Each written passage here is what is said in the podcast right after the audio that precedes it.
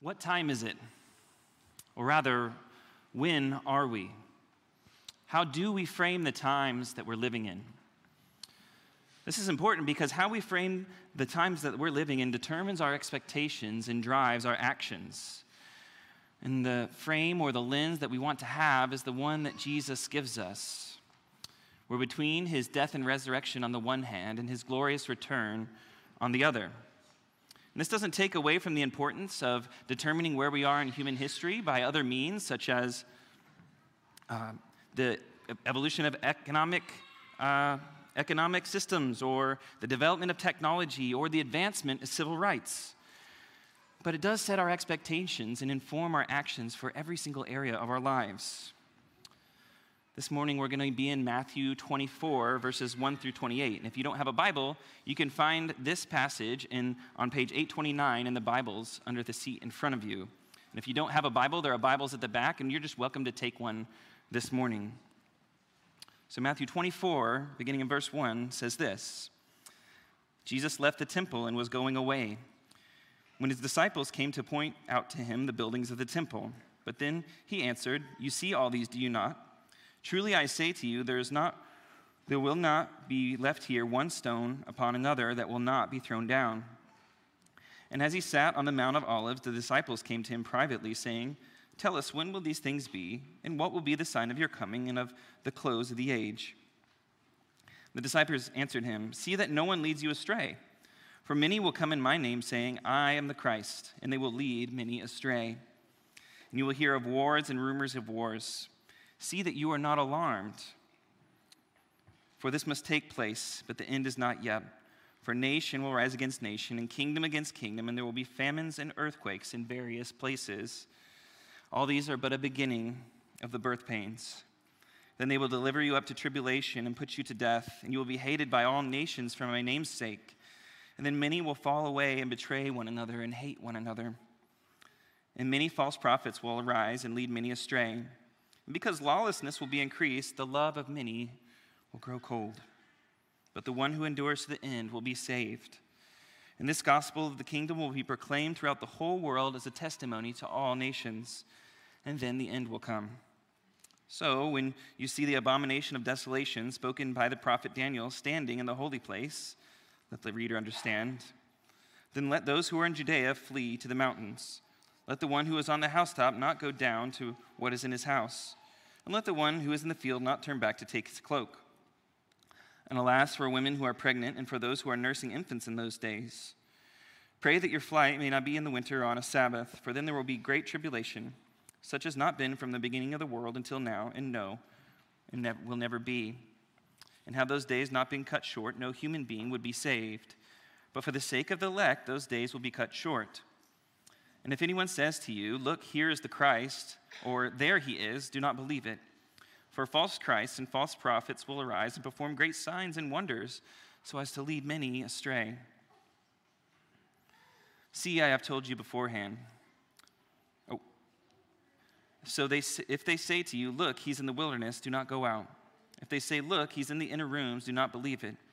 For as the lightning comes from the east and shines as far as the west, so will be the coming of the Son of Man. Wherever the corpse is, the vultures will gather.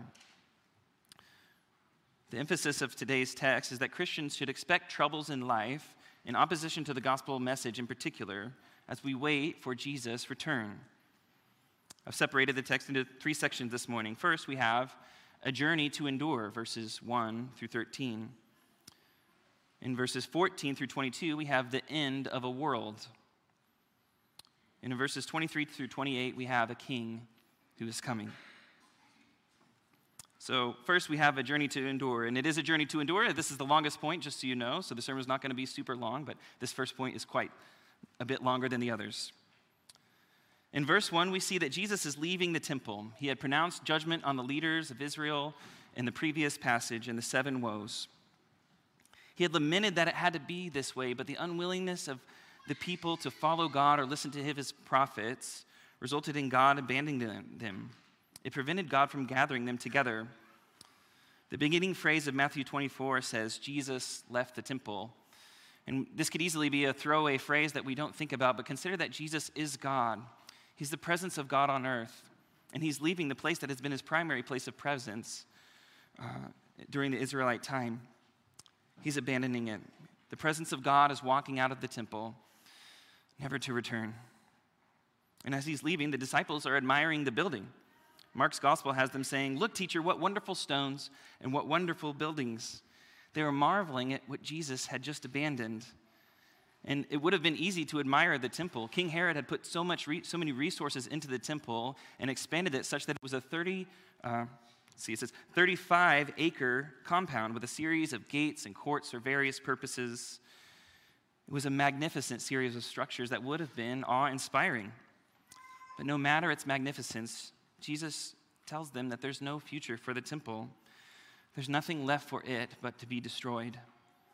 And that was significant because it was the meeting place for the Sanhedrin, who were the highest court of Jewish law in the Roman period, and was also the center of the religious practice.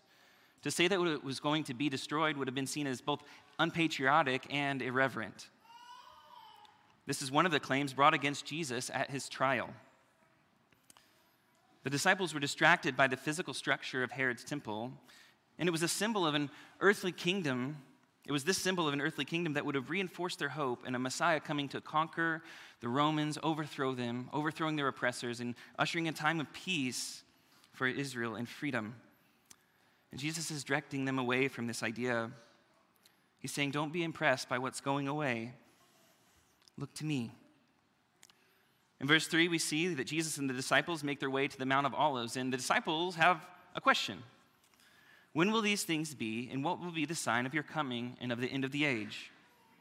And the disciples' question shows that they thought the destruction of the temple and, and the end of the world would have to coincide with one another.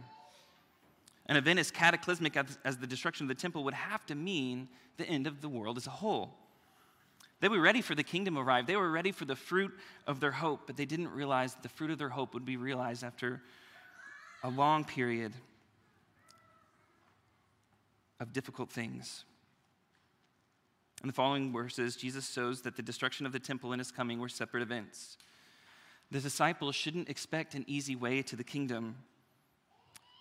Now, I should say that at the outset of this chapter that this is a chapter that's highly debated as to exactly what's going on and the various timelines are set forth. But regardless of the interpretation, the meaning for us is the same. We should expect trouble in general and opposition to the gospel in particular as we wait for King Jesus to return. As we move on to verse 4, Jesus begins to answer their question with a warning to be the da- of the danger of being led astray in order to protect them, he tells them that wars and natural disasters don't necessarily mean that the end of the world is near.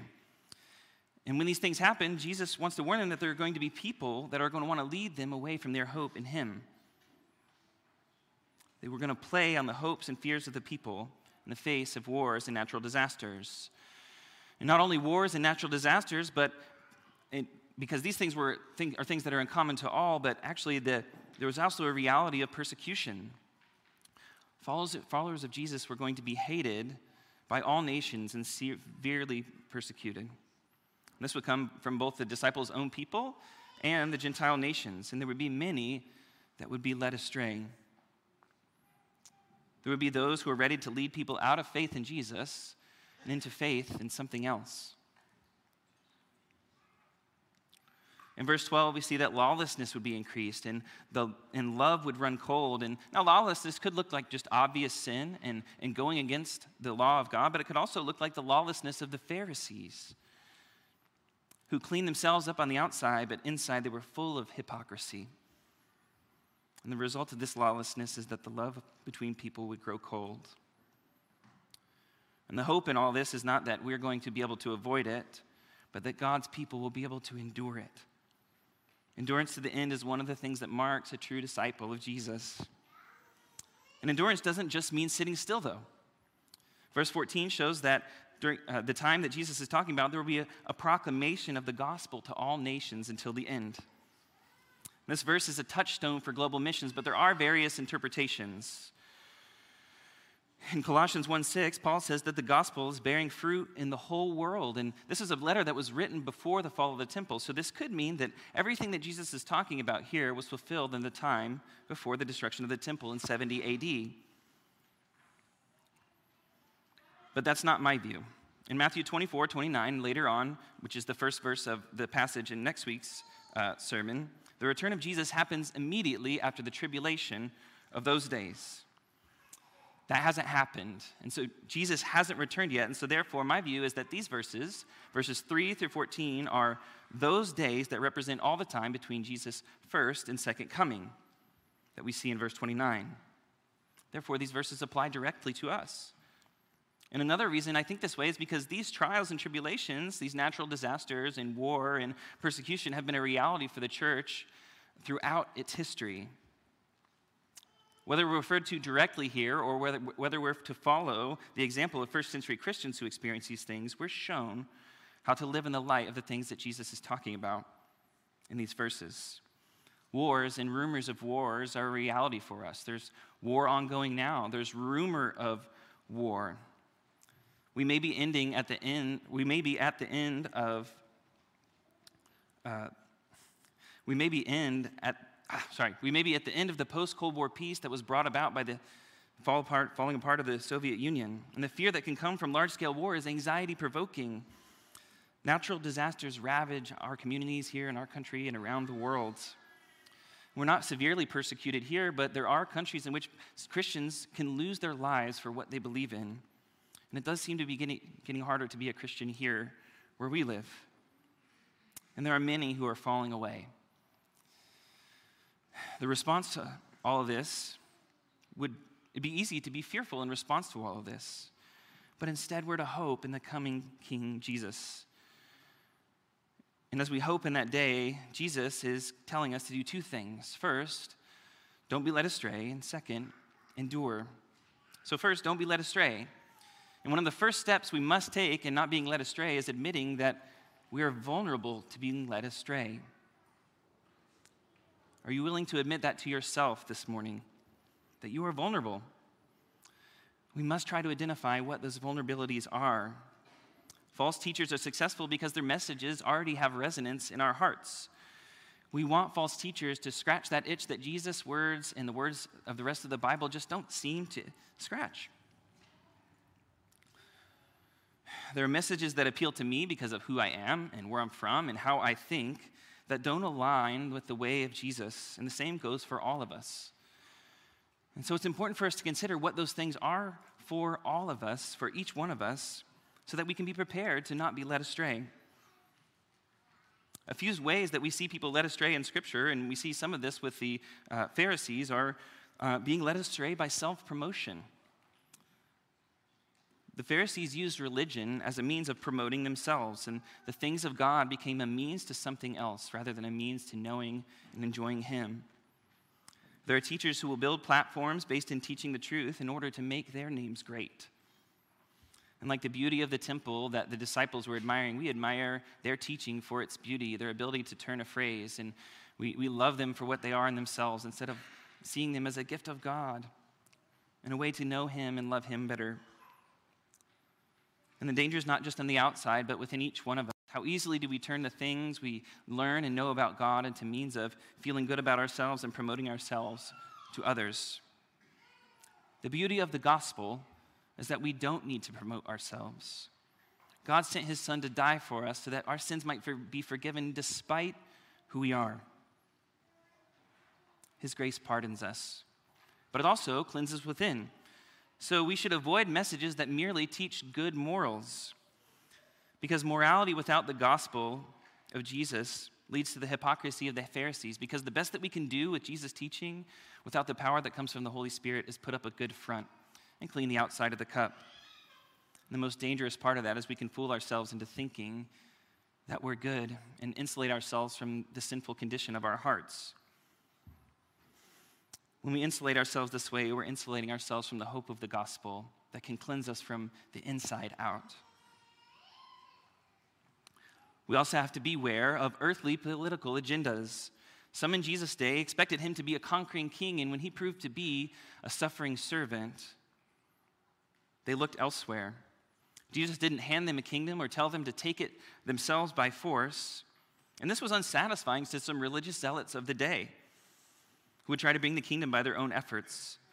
In the unsettling times he- ahead, it would provide these leaders with an opportunity to claim prophetic status, status and leverage the hopes and fears of the people to their advantage. And the very same thing is going on today. Leaders play on the fears of people to advance themselves and their platforms. Fear has this tendency, it has the danger of short circuiting the hope we have in Jesus. And it can tempt us to take things into our own hands or give undue trust and power to others. We can, we can fail to critique the positions and character of those on our side of whatever issue because we're so afraid of the other side that we're convinced is wholly evil. Sometimes we put so much hope in various movements that we place a weight on them that only the coming kingdom of Jesus can bear. And like those zealots who put their hope in a worldly kingdom that the Messiah was going to come, only to see the temple destroyed in AD 70, we end up disappointed as well. We should work for a more just and fair society.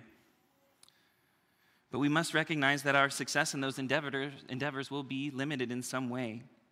And this doesn't paralyze us from pursuing needed change, but it tempers our expectations and keeps our hope firmly set on Jesus, who tells us that the way for Christians in this world will be difficult, but that the path is sure.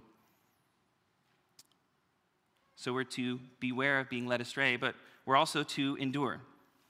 And endurance, people aren't called to endurance to something that's easy, but to something that's hard.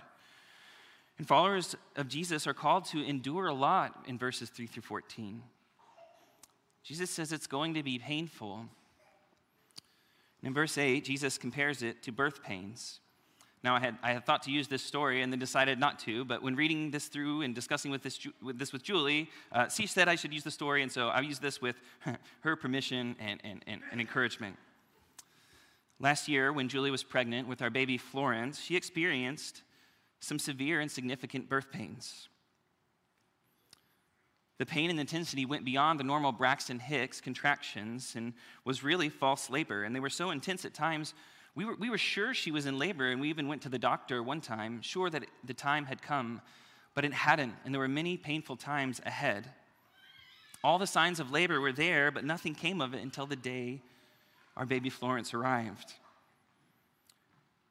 And just as Julie had to endure the pains of childbearing, we're called to endure the pains of the kingdom that is to come. And as we'll see later in the chapter, the day and the hour are uncertain, but how we're to live and how we're to endure is not. So, how do we endure? We first look to and run with Jesus. Jesus has called us to abide in him and that we can do nothing without him. So we abide in Jesus, but we also run together. We abide in God's people, with God's people that he's giving us. Philippians 1:27 says this, only let your manner of life be worthy of the gospel of Christ, that I may hear that you are standing firm in one spirit, striving side by side for the faith of the gospel. We're not called to go it alone. We're, tried, we're called to link arms together as God's church and strive side by side for the gospel. And when we're enduring difficult things, it's encouraging to have others go along with us in that journey. So take advantage of the gift of God's people. That's what we're doing together. This isn't my idea or any other human's idea. This is God's idea to gather us together that we might be encouraged in our faith and endure and press on in the, in the lives that God has called us to live. So we run together, but we also run with purpose. As I've already said, endurance doesn't mean that we just simply sit still and wait for the kingdom to come. We've got things to do. And one of the primary things we're called to do is share the gospel of the kingdom with all nations.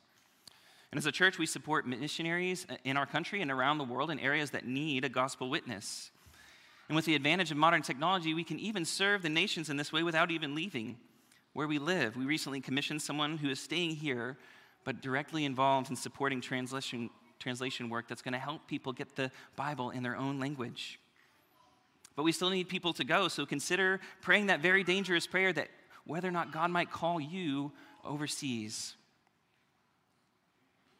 But we're all called in our wherever God places us to seek to share the gospel around us. And I know that calls to share the gospel, uh, often when I hear them, they can result in there's some measure of shame. And I admit that my uh, my fear of man causes me to share the gospel less than than I would like to. In my Bible reading recently, I ran across 1 Thessalonians 2 4 that says this.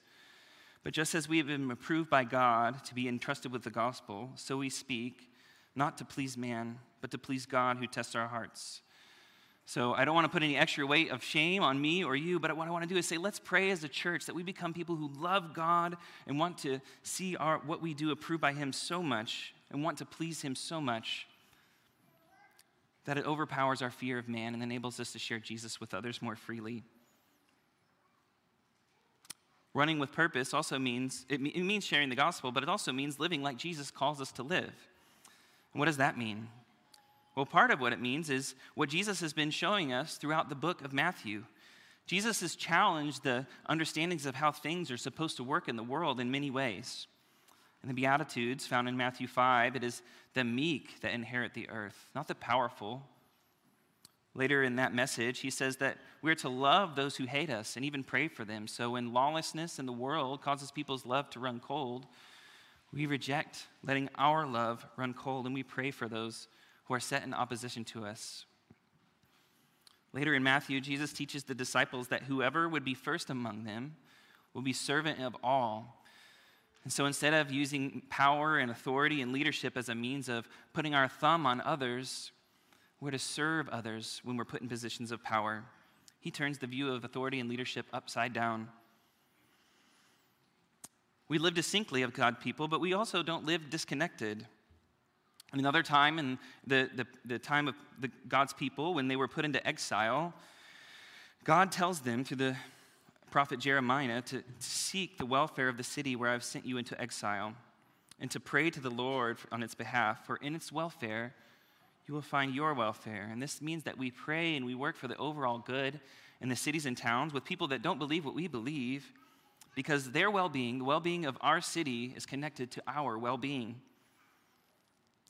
There's so much more to say what, as to what it means to live like Jesus calls us to live that I can't get into today, but that's, by, that's why we meet together and we try to discern together with the scriptures how we're supposed to live our lives as exiles together.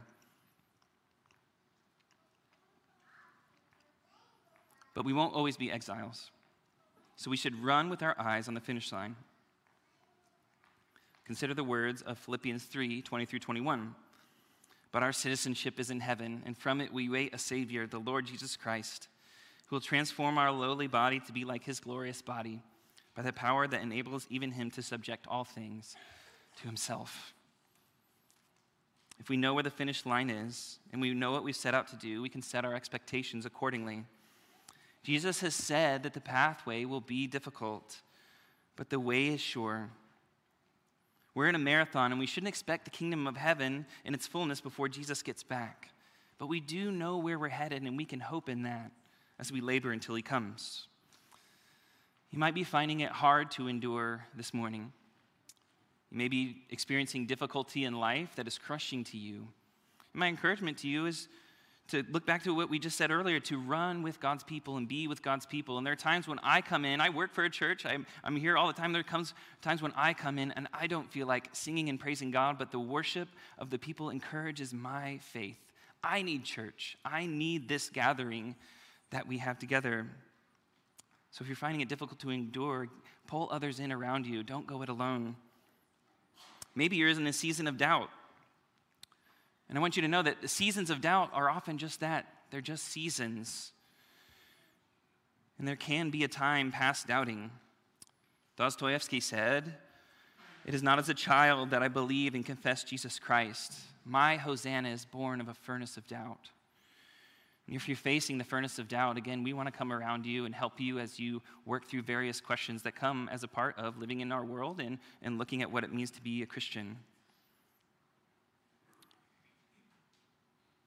as we endure, Jesus sadly says that there will be those who don't.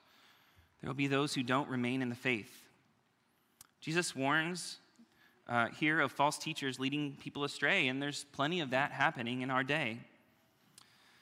I've seen friends uh, deconstruct their faith and build communities around their post Christian experiences, and it breaks my heart to see. And it's hard and it's frustrating because they're right about some of the criticisms they have for the church. The church has failed them massively. And the church's failure makes it even easier for those who have messages that aren't based in the hope of Jesus to be believed and followed. And that's why it's so important for us to match our message with our manner of living, that's worthy of the gospel that we've been given. You might be on that pathway this morning. There may be a lot of things that you need to disentangle from your faith in Jesus that you were taught growing up.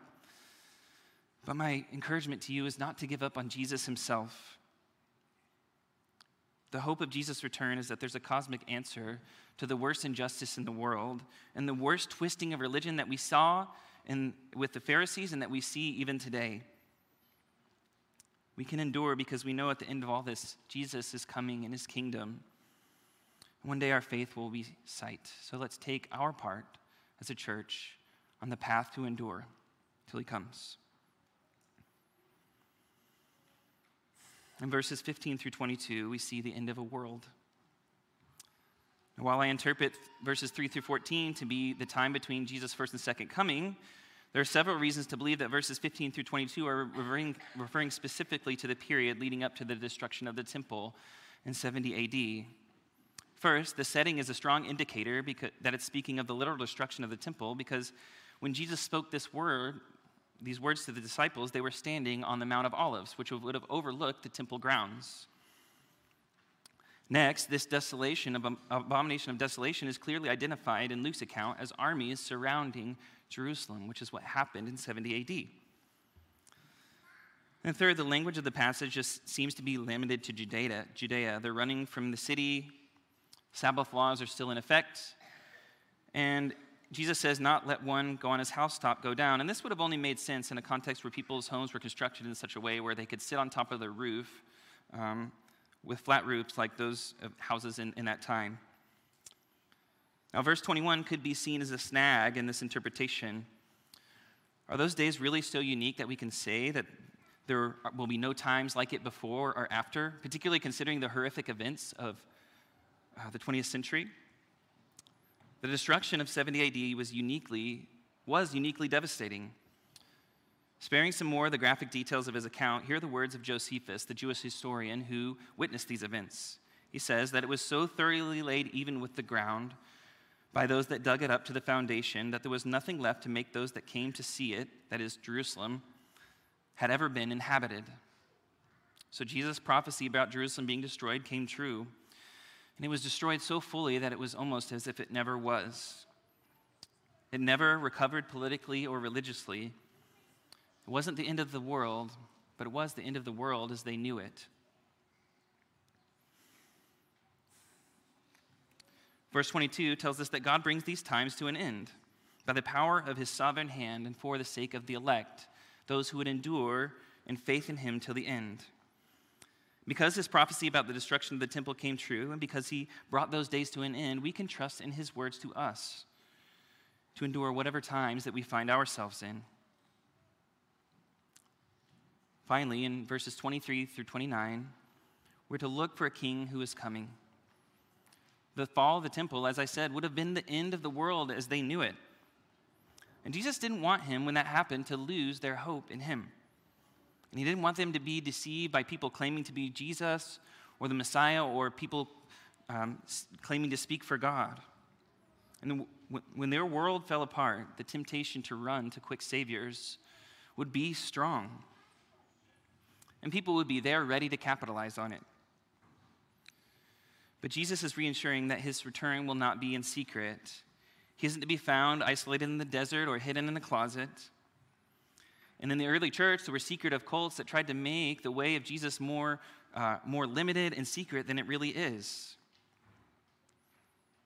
And today we see the same kind of thing with people joining cults or believing in apocalyptic conspiracy theories that make them feel like they're part of something special. Jesus mentions that even the elect may be led astray, and so even believers may be deceived into believing and following these kinds of things that can be destructive to themselves and destructive to their witness. Jesus assures us that his return won't be hidden, and neither is the movement of his people. We aren't drawn toward a concentrated location to sit and wait for the kingdom, but to spread throughout the world to share the good news of Jesus' death, resurrection, and eventual return. What Jesus tells us about the difficulty of life now and how things will end should not result in fear, but in sober assessment of the times that we live in. Many teachers in our day would have us live in fear the fear of losing something, the fear of change, the fear of that things are never going to change, fear of people who aren't like us, things like global war or the transformation of society as a result of emerging technologies like AI, or the threats to our democracy that we see here and around the world could end the world as we know it. But we know from what we saw earlier that even if the world ends as we know it, it doesn't mean that the end of the world has come. And when the world does end, Jesus is coming back to set up his kingdom of justice and righteousness forever.